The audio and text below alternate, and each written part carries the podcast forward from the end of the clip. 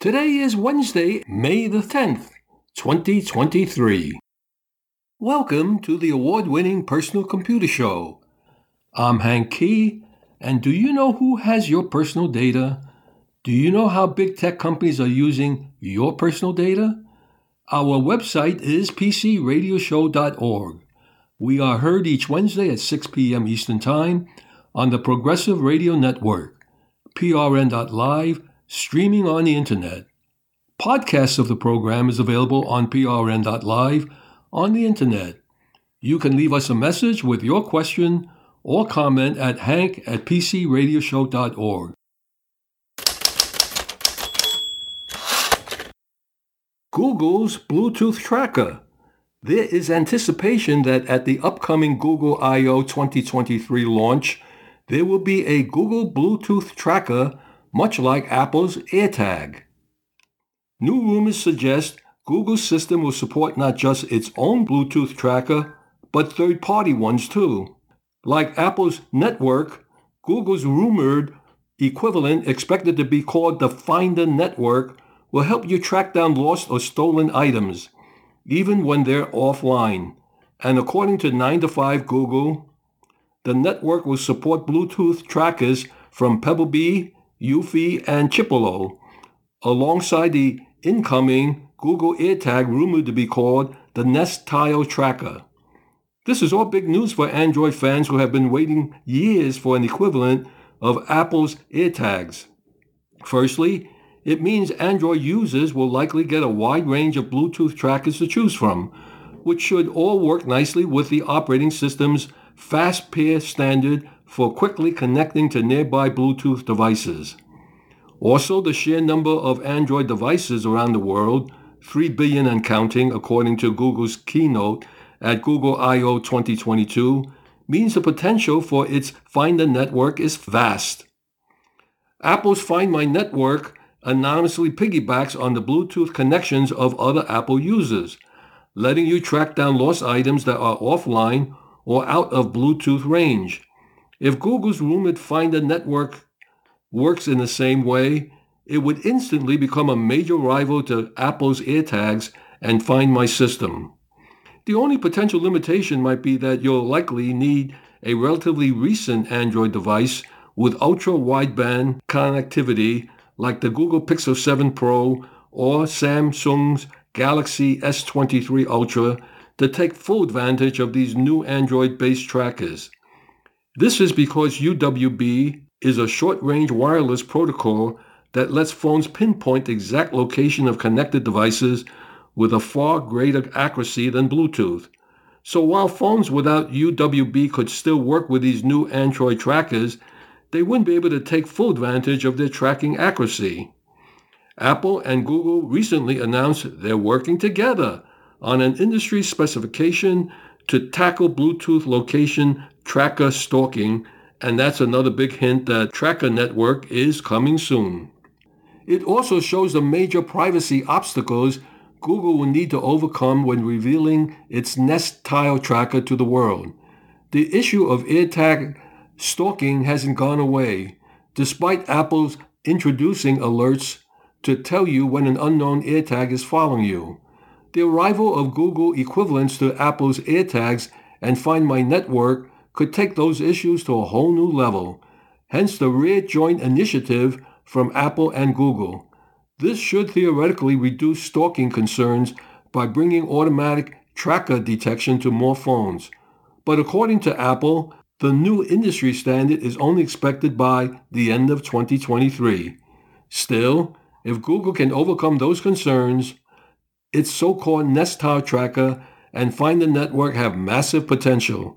The existence of billions of Android devices give it a huge foundation to create the biggest anonymous network for finding lost objects that we've seen so far, eclipsing even Apple's AirTags and Find My network. What isn't yet clear is whether Samsung Galaxy Smart Tags or the Tile Pro will be invited along for the ride.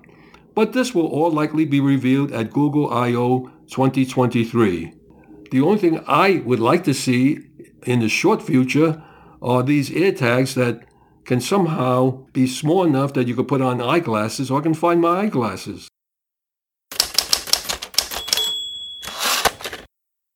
Android Nearby Share for Windows. In the Apple ecosystem, there is AirDrop to transfer files between platforms. While it's not something I want to use constantly, with the Android system, I am able to transfer a file from my phone to my computer or vice versa. However, it's via email.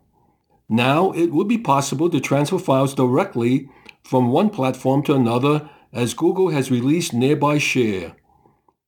Nearby Share was announced for Windows PCs in early 2022, but Google was pretty much silent about the feature in the following months.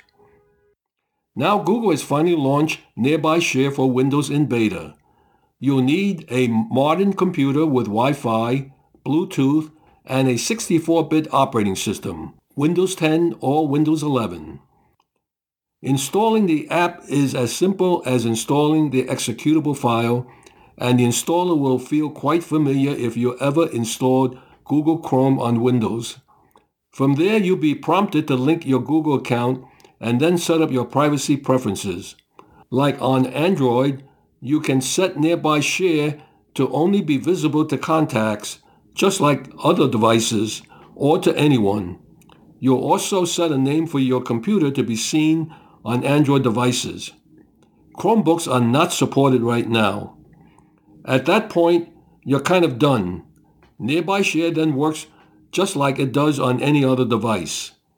Pick the file you want to share, either by using the Upload button and File Explorer, or by using drag and drop, and then the device you want to send it to.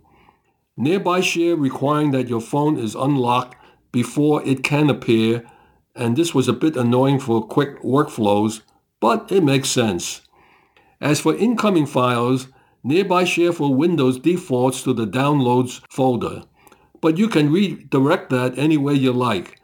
That's the only real setting though, as the only other things you can adjust are your PC's name seen by other nearby shared devices and visibility settings. Sending a 500 megabyte video from a Pixel 7 Pro to a PC takes less than 30 seconds with a transfer rate of over 60 to 70 megabits per second. And like on Android and Chrome OS, you can send multiple files at once. Nearby Share for Windows also supports sending files from the right-click dialog of the operating system. This is super useful as it saves a few clicks in opening up the app itself. You'll also get notifications for incoming files through native Windows notifications. The beta release gives Google time to work out any quiet bugs hiding behind the scenes, as well as to optimize it for other regions. And as we all know, the documentation from Google never has mistakes. And the reason is they don't have documentation. YouTube is now the fifth largest TV provider in the United States. Recently, YouTube TV has been quiet about its subscriber numbers, but now thanks to a report from Leichtman Research Group, we have an idea of just how large it is. According to the Leichtman Research Group, YouTube TV is now the fifth largest TV provider in the United States. According to this report, YouTube TV has about 5 million subscribers. This would make it larger than traditional cable TV providers Verizon, Cox, Optimum, and Mediacom. According to this report, here are how the top live TV streaming services stack. YouTube TV has 5 million subscribers. Hulu, with live TV, has 4.5 million subscribers. Sling TV, 2.4 million subscribers. And Fubo has about 1.5 million subscribers. DirecTV and DirecTV Stream were not broken out in this report. Combined, the two services have 13.1 million subscribers. AT&T no longer reports the number of subscribers for DirecTV. DirecTV Stream reported 1.9 million subscribers in 2019. It is unknown how many subscribers the service has right now. YouTube TV trails traditional cable TV partners as Comcast has 16 million subscribers, Spectrum has 15 million, and Dish is the fourth largest live TV provider with 7.4 million subscribers. YouTube TV is hoping the addition of the NFL Sunday ticket will help it attract more subscribers. YouTube TV recently has been making a massive push to promote NFL Sunday ticket. YouTube TV has also announced several new improvements to help make YouTube TV even better. YouTube TV released the following in a press release. As many have noticed, we've started experimenting with the multi-view feature. We rolled this out to all subscribers due to high demand during March Madness and are working on some improvements ahead of the NFL season. Stay tuned for more specific updates as we get closer to the start of the season. We're testing transcoding changes, including a bitrate increase for live 1080p content over the next several weeks. These will target devices that support the VP9 codec with high-speed internet connections. If these go well, we plan to make them permanent by this summer. Optimum, also known as Altice, the fourth largest cable company plans to shut down TV service. Recently, multiple smaller cable TV companies have recently shut down their TV services and have, in some cases, outsourced it to services like YouTube TV. Now, according to reports that Altice USA, which operates under the brand name Optimum, is looking at outsourcing its TV service. Optimum is currently the fourth largest cable TV company in the United States with 2.4 million subscribers. This puts it behind Comcast, Spectrum, and Cox as the fourth largest cable TV provider, according to the Leichtman Research Group. Altice USA is already exploring options to outsource its video business. These options include conversations with third-party video partners in new build territories to replace its traditional cable TV service. Frontier has also recently stopped selling cable TV and instead now only offers YouTube TV to new customers. Sparklight Cable has also announced it will be shutting down its traditional TV service and going streaming only. Increasingly, many TV providers have started to look at TV and ask themselves if cable TV is worth the cost of the service. 2022 is not kind to cable TV companies as Comcast and Spectrum lost a combined 2.6 million TV customers in 2022. Now in 2023, that number is growing as Spectrum has already doubled its losses in the first quarter of 2023 versus that same period in 2022. With numbers like that, you can see why some cable companies are looking for ways to ditch TV and focus on other areas like internet. In Comcast's first quarter 2023 earnings report released recently, Comcast reported it lost 614,000 video customer. That works out to be 6,800 subscribers every day that's lost. Comcast saw traditional pay TV customers leave at a far faster rate in the first quarter of 2023 versus the fourth quarter of 2022 when they lost 440,000 video customers. To help offset these losses, Comcast also reported adding 355,000 wireless customers. Charter Communications, the parent company of Spectrum, has once again lost 241,000 TV customers in the first quarter of 2023, and the rate of cord cutting is once again speeding up in 2023 as in 2022. Spectrum lost 112,000 TV customers during the same period. This means that the growth of cord cutting has more than doubled over the last year. How long do you think it will be until more cable TV companies shut down their TV services and go streaming only? Disney is building a free streaming service to take on Pluto TV and Tubi, or Tubby. Free ad-supported streaming services are one of the fastest growing areas in cord cutting. Fox owns Tubi, Paramount owns Pluto TV, NBC Universal has Xumo Play, and Warner Brothers Discovery is launching a service called WBTV at some point in the future. That is just the free services owned by a major broadcast TV company. There are likely hundreds of free legal streaming services now. One company that has been strangely quiet about a free streaming service has been Disney. Now, though, Disney has started to quietly build a free streaming service using its ABC app. With little fanfare and no announcement, Disney has started to dramatically increase the amount of free live channels of Disney-owned content to the ABC app. This includes 24-7 feeds of popular older ABC shows and content from other networks like National Geographic. ABC launched recently a 24-7 General Hospital channel for free on the app. Free streaming services like Pluto TV, Tubi, and more are a multi-billion dollar business that is expected to continue to grow. Now it seems that Disney wants a piece of this pie to help them not only earn money, but expand their paid Disney Plus service. Paramount has been pointed to as one of the most successful uses of a free streaming service to promote a paid one.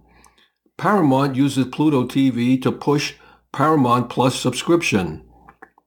To do this, they often will put older seasons of Paramount Plus shows on Pluto TV right before a new season comes out. Paramount hopes viewers will fall in love with the show for free on Pluto TV and subscribe to see the new season on Paramount Plus. Disney is a long way off right now from taking on Pluto TV and Tubi with its ABC app but they have slowly been building up the amount of free content that streams live 24-7 channels on the service. The question now is, will this test of free TV through ABC turned into a full-blown effort to directly take on the large but extremely competitive field of free streaming services like Pluto TV and Tubi, or Tubi.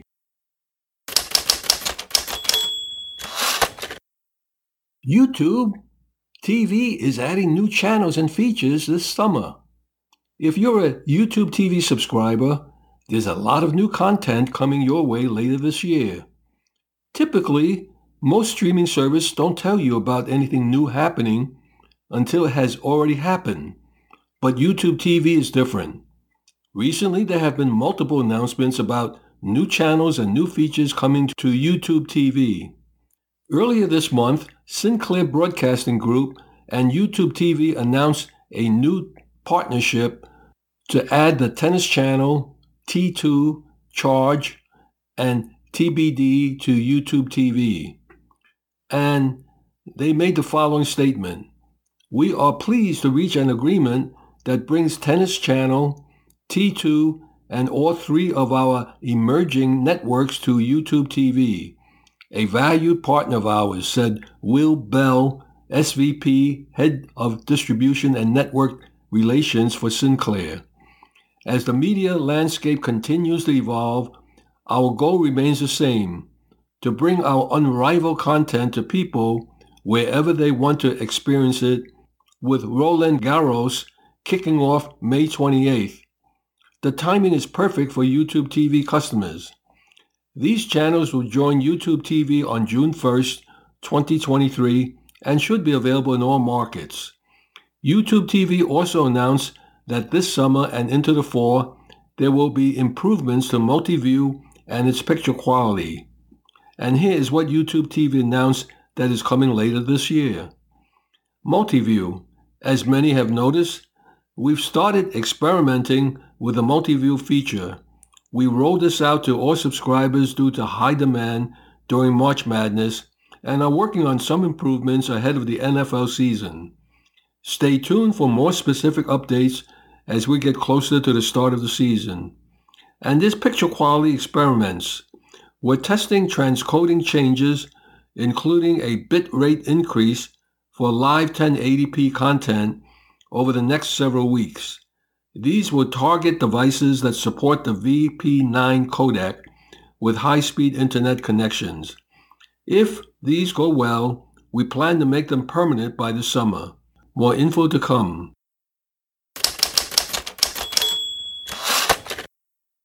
Have you ever wondered what sites are selling your data? There are more than 120 billion spam emails being sent every single day. Estimates have calculated that as much as 85% of all emails sent are, in fact, spam. That's a huge amount of unwanted mail. It not only clogs up your inbox, but it also slows down the internet trying to process it all. To put that in perspective, it costs businesses $20.5 billion every year to combat the problem. To find the biggest culprits, look further than the U.S. research company Spamhaus that concluded that seven of the 10 biggest spam companies in the world are Americans. But why do you get so much lately?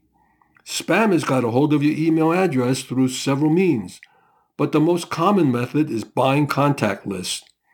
Every time you sign up for an app or a service, your details could be sent to third-party advertisers. Thankfully, there are several ways for reducing the amount of spam that you get. Email providers like Gmail are increasingly effective in filtering it out, but some messages will surely slip through. Some will directly go to your spam folder, but others could use different tactics to end up in your personal folder.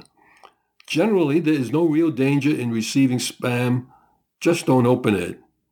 Now, how do you get around some of the spam that's being sent?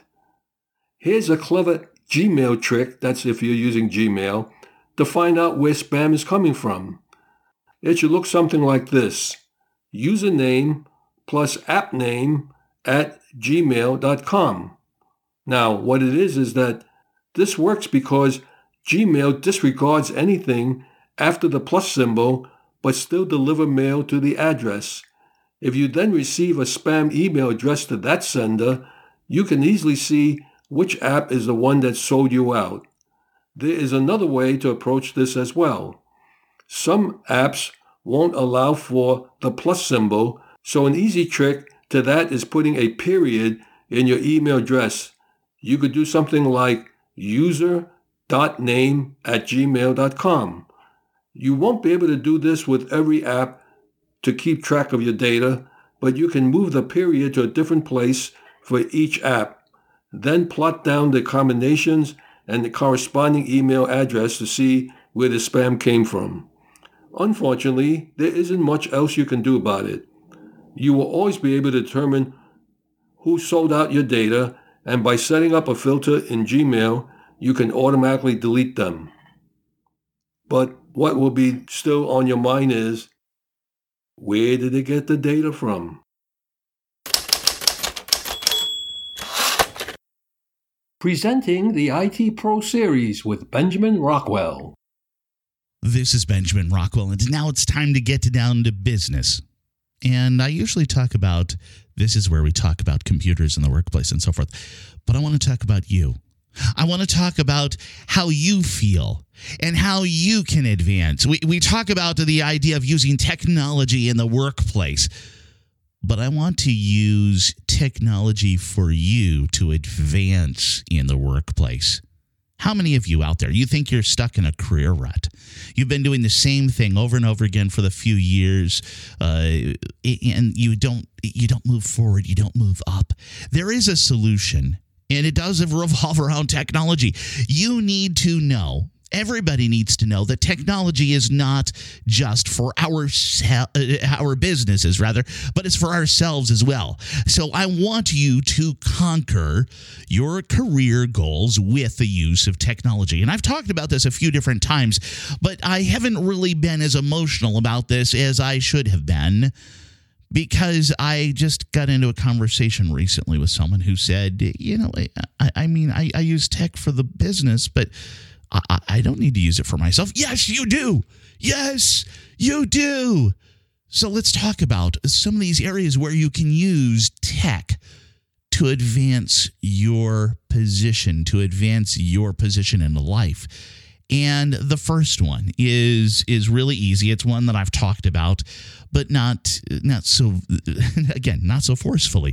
LinkedIn. Uh, or rather all of social media, you need to seriously go through and think about the fact that many hiring managers and recruiters use social media alone to bring in new candidates. They at least use social media to vet potential candidates. If you're not on social media, you are missing out, period. So you need to polish your online presence. You need to make sure all of your social media profiles are up to date, professional looking, and meld together, merge together. They should have a lot of the same common elements. And we're talking about connecting to potential employers, but also the movers and shakers in your company. You need to connect with them because if they see you as being I don't know, a thought leader, if they see you as a mover and a shaker, if they see you as being something more than just somebody who's sitting there just poking at keys on a keyboard, that's how you're going to advance. And especially if you start involving yourselves in uh, in in these online conversations whether we're talking about industry related posts where you're sharing your own insights or just connecting up with people and saying hey that is fascinating LinkedIn is is obviously the key platform here, but this actually starts to cross boundaries over into Twitter, into uh, Facebook, and yes, even into things like Instagram.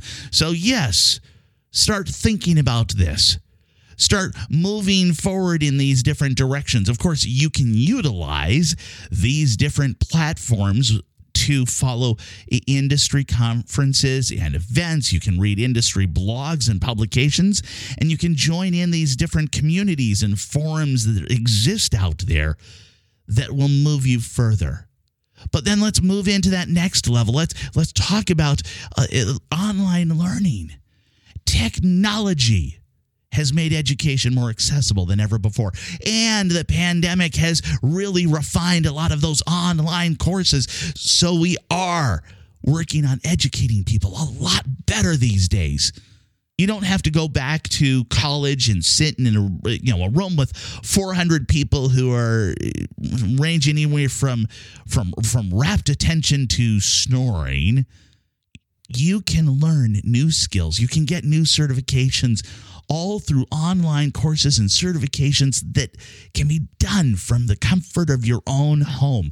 I don't care if we're talking about uh, Pluralsight or LinkedIn Learning or Skillshare or any of these different ones. Building up that knowledge in your brain, even if it has nothing to do with the company you're working for, even if sometimes some of these are just for your own personal edification, getting those gears working, learning just the process of learning to learn is something that's going to help you in life. So I want to encourage you to, to take that on. To, to move forward and learn something new every day, every week, every month. Put it all together, and you're going to be a smarter person, more educated person. That's awesome. Another thing I want you to look into is going through and automating anything that you can. We have technology here. And that technology allows us to automate all kinds of different things. And there's new features that are located as, as part of uh, Office 365 uh, for, for automation. There's different little levels, uh, different little programs that sit out there, whether we're talking about project management uh, through, uh, through something like Trello, or uh, there's Zapier, which is a, a tool that automates tasks between different applications. If you know, if this then that uh, is a little bit simpler, but if you look into how to automate and you look for ways to automate what you're doing, eventually those will start leaning over into your business world. You say, "Hey, I can automate that. I can streamline that particular portion of my job every day." And when you start learning how to automate, that becomes an amazing new world automation if you can save the time that you're working every day and you can report that up to your boss and you can take on new projects, you then start becoming, yes, more valuable to the company. and worthy of a raise, worthy of a promotion, worthy of something better. I love that idea. Don't you? I, I mean, that's where we, that's how we're going to get there, right? This is Benjamin Rockwell. Back to you, Hank. Thank you, Benjamin. What might we expect if AI is not kept in check? AI could replace jobs. Which jobs would AI replace? Orwell's famous novel, 1984, described a society in which the government watches citizens through telescreens, even at home. But Orwell did not imagine the capabilities that artificial intelligence would add to surveillance in his novel, characters find ways to avoid the video surveillance, only to be turned in by fellow citizens. Generative AI is a form of artificial intelligence capable of creating text or other content in response to user prompts, has quickly gained popularity following the public launch of OpenAI's ChatGPT. Since its November 2022 release, people have used AI chatbot ChatGPT for an array of this, including writing college level essays and generating code. The AI race heated up after Google released Bard on March the 21st, a ChatGPT competitor and a separate entity from the company's Google search engine.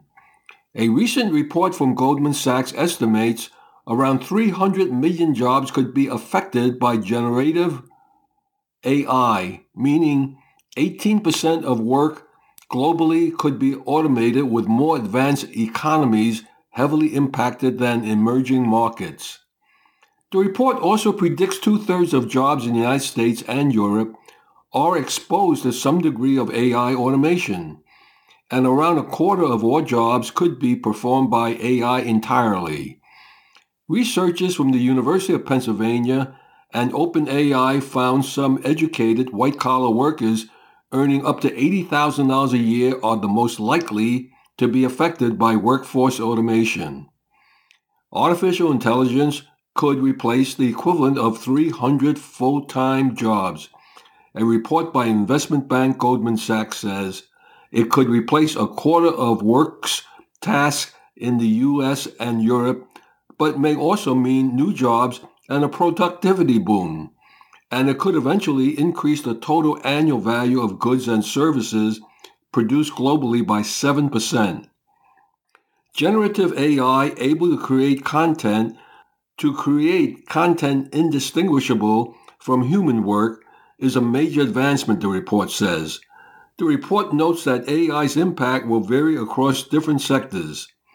46% of the tasks in administrative and 44% in legal professions could be automated, but only 6% in construction, 4% in maintenance, it says. There is no way of knowing how many jobs will be replaced by generative AI. What ChatGPT does, for example, is allow more people with average writing skills to produce essays and articles. Journalists will therefore face more competition which would drive down wages, and unless we see a very significant increase in the demand for such work, unless we see a very significant increase in the demand for such work. Consider the introduction of GPS technology and platforms like Uber. Suddenly, knowing all the streets had much less value, and so incumbent drivers experienced large wage cuts in response of around 10%, according to research. The result was lower wages, not fewer drivers. Over the next few years, generative AI is likely to have a similar effect on a broader set of creative tasks. According to research cited by the report, 60% of workers are in occupations that did not exist in 1940. But other research suggests technological changes since the 1980s has displaced workers faster than it has created jobs. And if generative AI is like previous information technology advances, the report concludes it could reduce employment in the near term. The long term impact of AI, however, is highly uncertain so all predictions should be taken with some degree of skepticism. We do not know how the technology will evolve or how firms will integrate it into how they work. That's not to say that AI won't disrupt the way we work, but we should focus too on the potential living standards gains from higher productivity work and cheaper to run services, as well as the risk of falling behind if other firms and economies better adapt to technological change. Which jobs will AI replace? Throughout there are four industries that will be heavily impacted. Since the release of powerful AI tools, ChatGPT, and Google's Bard, discussions about whether robots will replace humans have grown, and studies show some jobs, surprisingly, some traditionally white collar work may be heavily impacted. What jobs would be most probably be impacted? Finance and banking. Banks have already begun incorporating AI into their business models. 56% of banks claim they've implemented the technology into their business domain like management, and 52% claim they used it for revenue generation. AI will potentially monitor transactions to give detailed financial advice on saving and spending. Morgan Stanley has begun using OpenAI powered chatbots to organize its wealth management database, helping advisors pull up data and research more efficiently. The World Economic Forum predicts AI will bring three changes to the finance division job cuts, job creation, and increased efficiency. In addition, they estimate by 2027, 23% of jobs in China's financial sector will be replaced by AI. In media and marketing, 90% of news will be written by machines. Natural Sciences has a software called Quill, that's Q U I L L, an AI paraphrasing tool that writes company reports ahead of earning announcements. German publisher Axel Springer announced in February plans to transition into digital only, which includes job cuts in favor of modern technology and automation.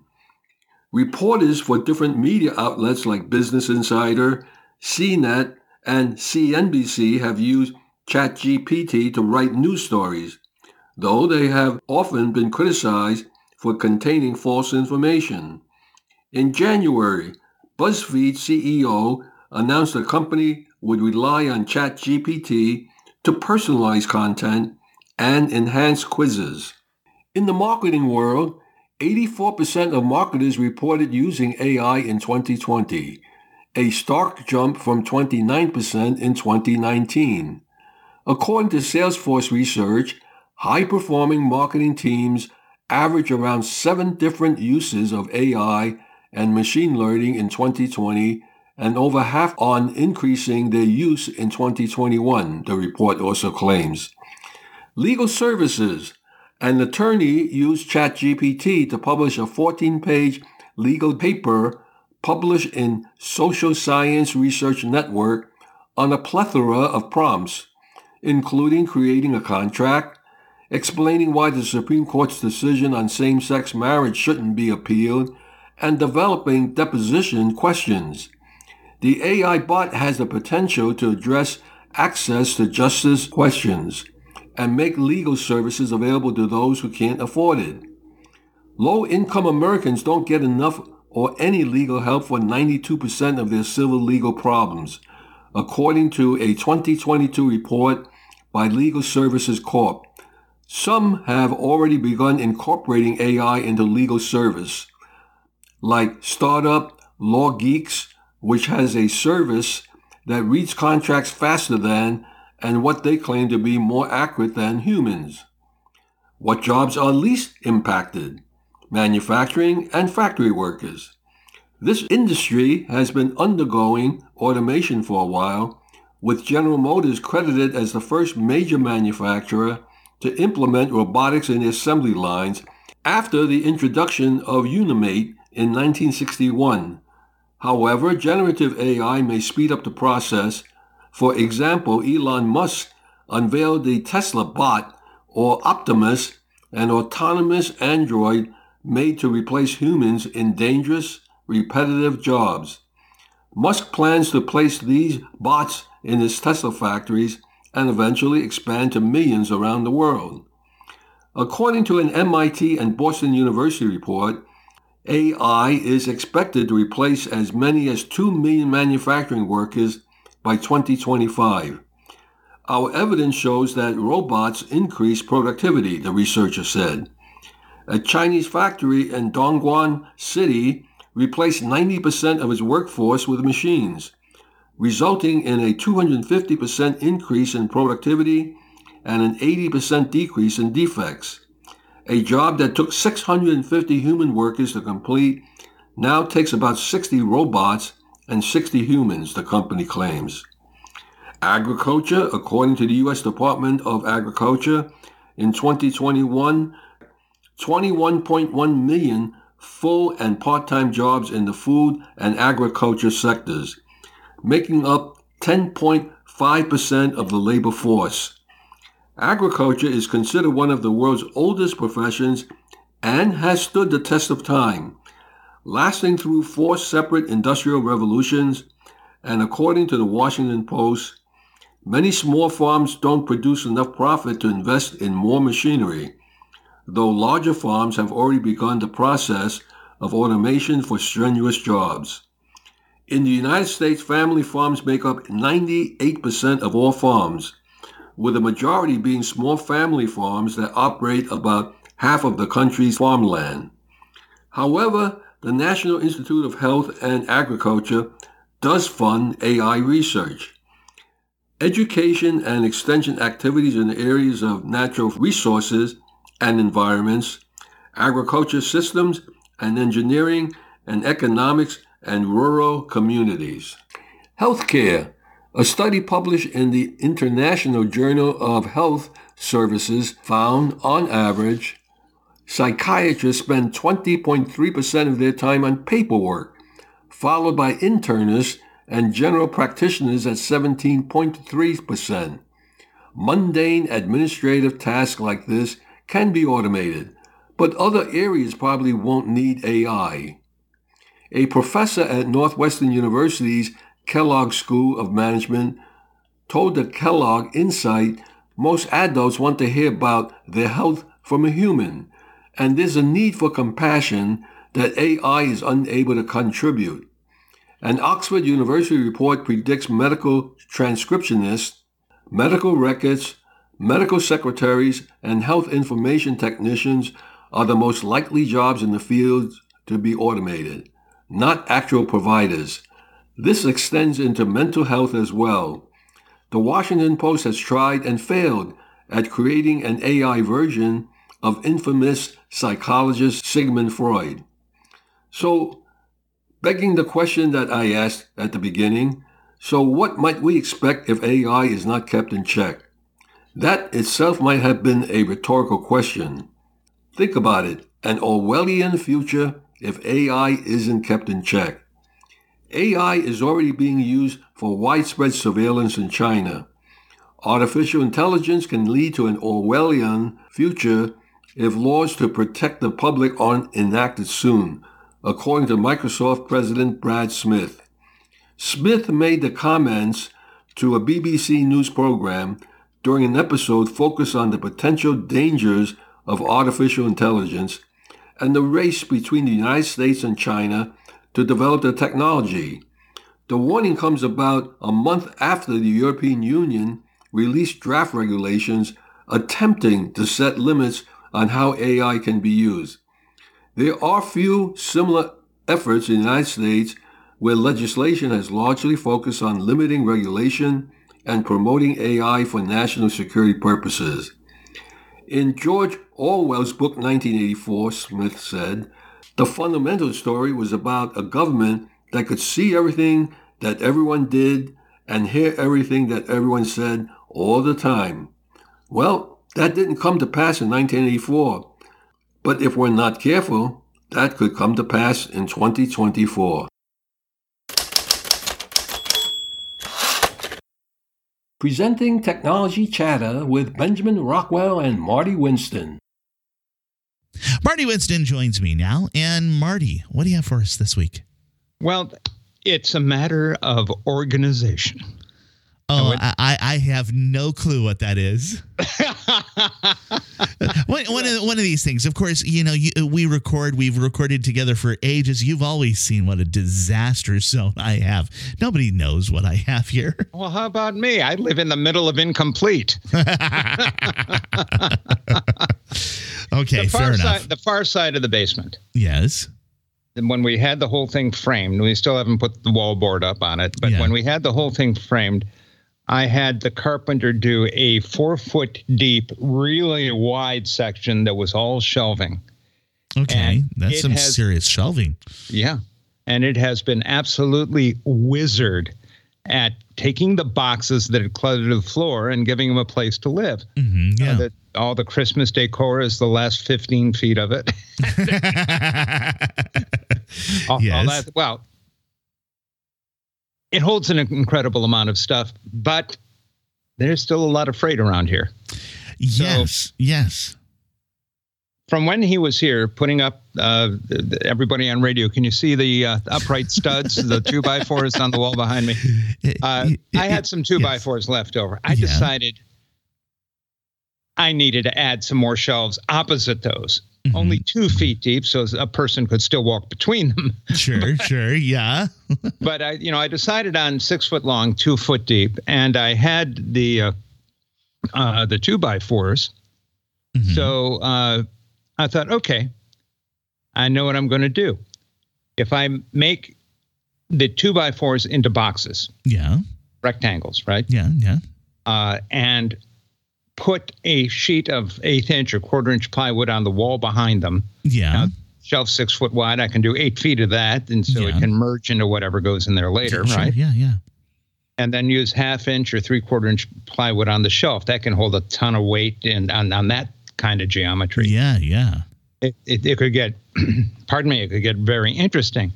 Now, standard wall stud centering is 16 inches, hmm which means you've got 48 inches, three three studs or four studs, the space between them. Uh, you can't get six feet to come out even no matter what you do. Yeah. Yeah. True. So I uh, designed it so that the edges of the shelf were four inches out on each side from where they were as 72 inches minus eight is 54, and that Okay. Yeah. Yeah. Yeah. a row. Okay. Or, no, it's eight from six foot 70. Uh, yeah. Yeah. Yeah. I, I got stuck on the shelves uh, Yeah, it's extend over the edge. 60 so yeah, I, I could. it's 64. So yeah, they're divisible by 16. Power it two, it should be easy, right? now, the two by fours, front and back, got the most design work. hmm Uh, those are a full six foot wide, and I tried to think what's the best way to get the thing that comes out from the wall, the shorties, in. So I made those 21 inches Okay. if you put those between the two by fours, the entire top of the box Mhm. reaches 24 inches, two feet, and it's a good fit. Uh, so that part is okay. Now, it's really impossible to build a whole shelf and put it up while keeping it level, hmm Yeah. but it's not that hard to mount a two by four. Okay.